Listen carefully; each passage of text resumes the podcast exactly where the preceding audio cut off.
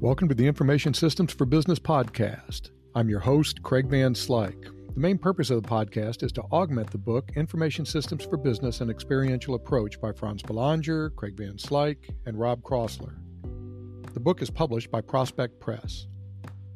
Before we get started, I want to give a few disclaimers. The podcast purposely omits many details in order to get to the high points of each chapter. So, listening to the podcast is not a substitute for reading the book. Each episode contains my view of the most important points of each chapter. Your professor may have a different view. The podcast is solely my responsibility, so any errors are on me, not my co authors, your professors, Prospect Press, or my employer. Enough of the disclaimers, let's get to the good stuff. In this episode, I cover the most important points from Chapter 14 Information and Knowledge for Business Decision Making. The focusing story for Chapter 14 relates a true story of the first time I heard of workers using text messaging to manage and share knowledge.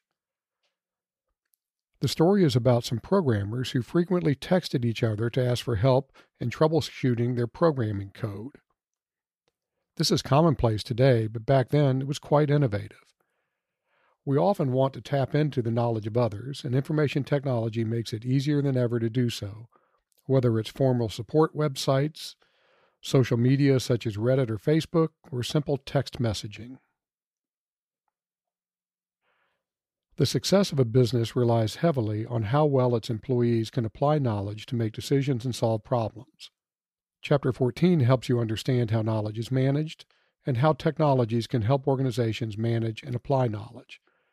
The chapter also covers decision support systems, business analytics, and artificial intelligence.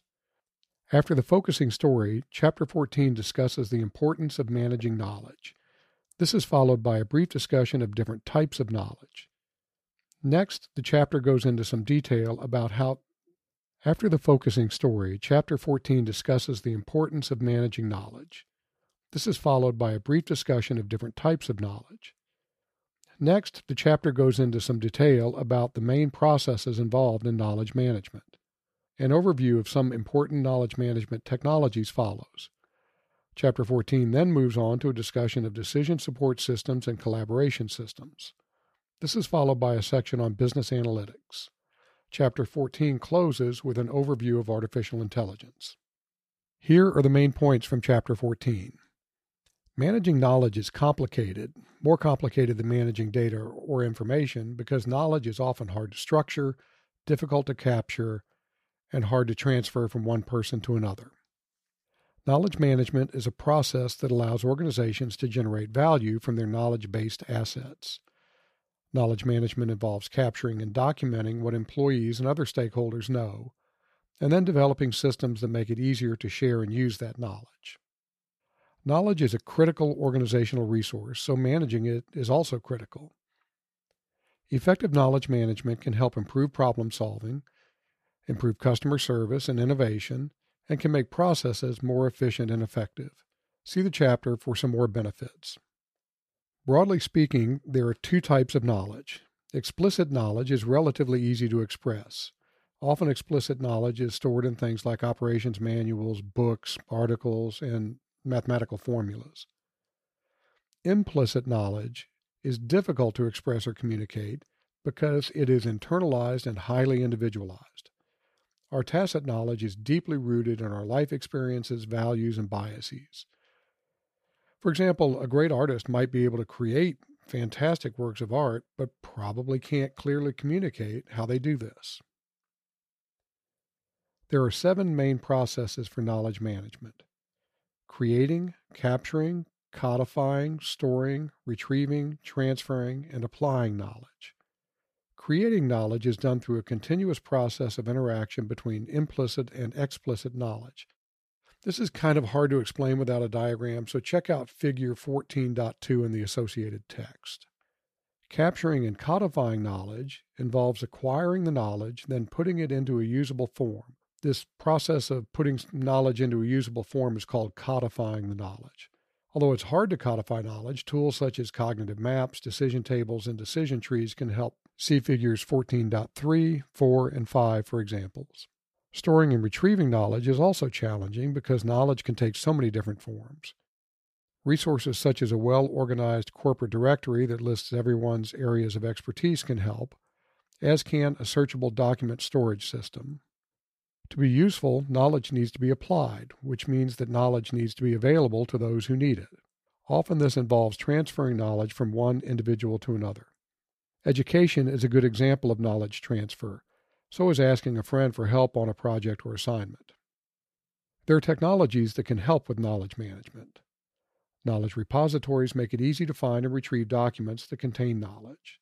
Communications based tools such as email, collaboration tools like Google Docs, and social networking tools like Slack can also be useful. Social networking tools make it easier to build communities of practice, which are groups of people who share common interests and interact to share knowledge. Digital dashboards can also be helpful.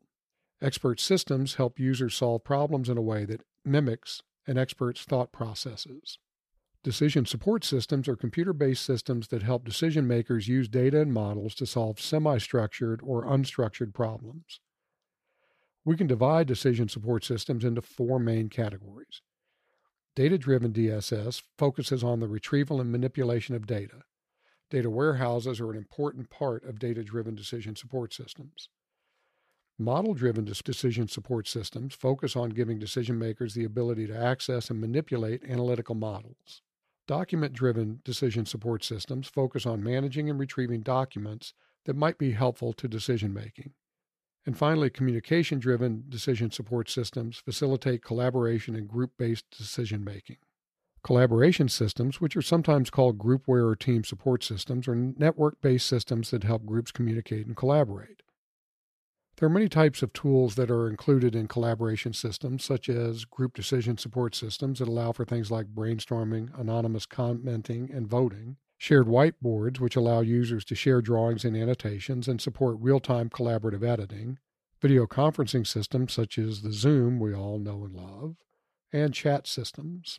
Business analytics is the process of transforming data into insights to improve operations and decision making. Business analytics is similar to business intelligence, although there are some technical differences. Data warehouses are critical elements of many business analytics systems. Data warehouses store and organize data in a way that's better suited to supporting decision making than operational systems are. Data warehouses have several distinguishing characteristics. They're subject oriented, which means they're organized around particular subjects such as marketing or human resources. The data in data warehouses are integrated from a variety of sources. Data in data warehouses are usually transformed in some way, for example, by being aggregated. And finally, data in data warehouses are typically non volatile, which means the data do not change. Data from various sources are gathered, prepared, and loaded through a process called the extract, transform, and load, or ETL process. See the chapter for descriptions of each element of the ETL process. Business analytics typically has one of three goals, three types of goals descriptive, predictive, or prescriptive goals. So we talk about descriptive, predictive, or prescriptive analytics. See Table 14.3 for more details. Data mining is the process of analyzing data to identify trends, patterns, and other useful information, typically by using statistical techniques. See Table 14.4 for some examples. Artificial intelligence refers to a family of technologies that approximate human cognitive abilities. Machine learning is a major branch of AI that involves developing applications that automatically improve through experience. See the chapter for more information, including some interesting applications of AI. That's it for Chapter 14. Since this is the last chapter, this is the last time I'll need to say it. Read the book. Thank you. Okay, that's it for this episode. Remember that you still need to read the chapter since the book has much more detail. If I mentioned that yet? Fortunately, we, the co authors, worked really hard to keep the chapters short and to the point so the reading shouldn't be too bad. Talk to you next time.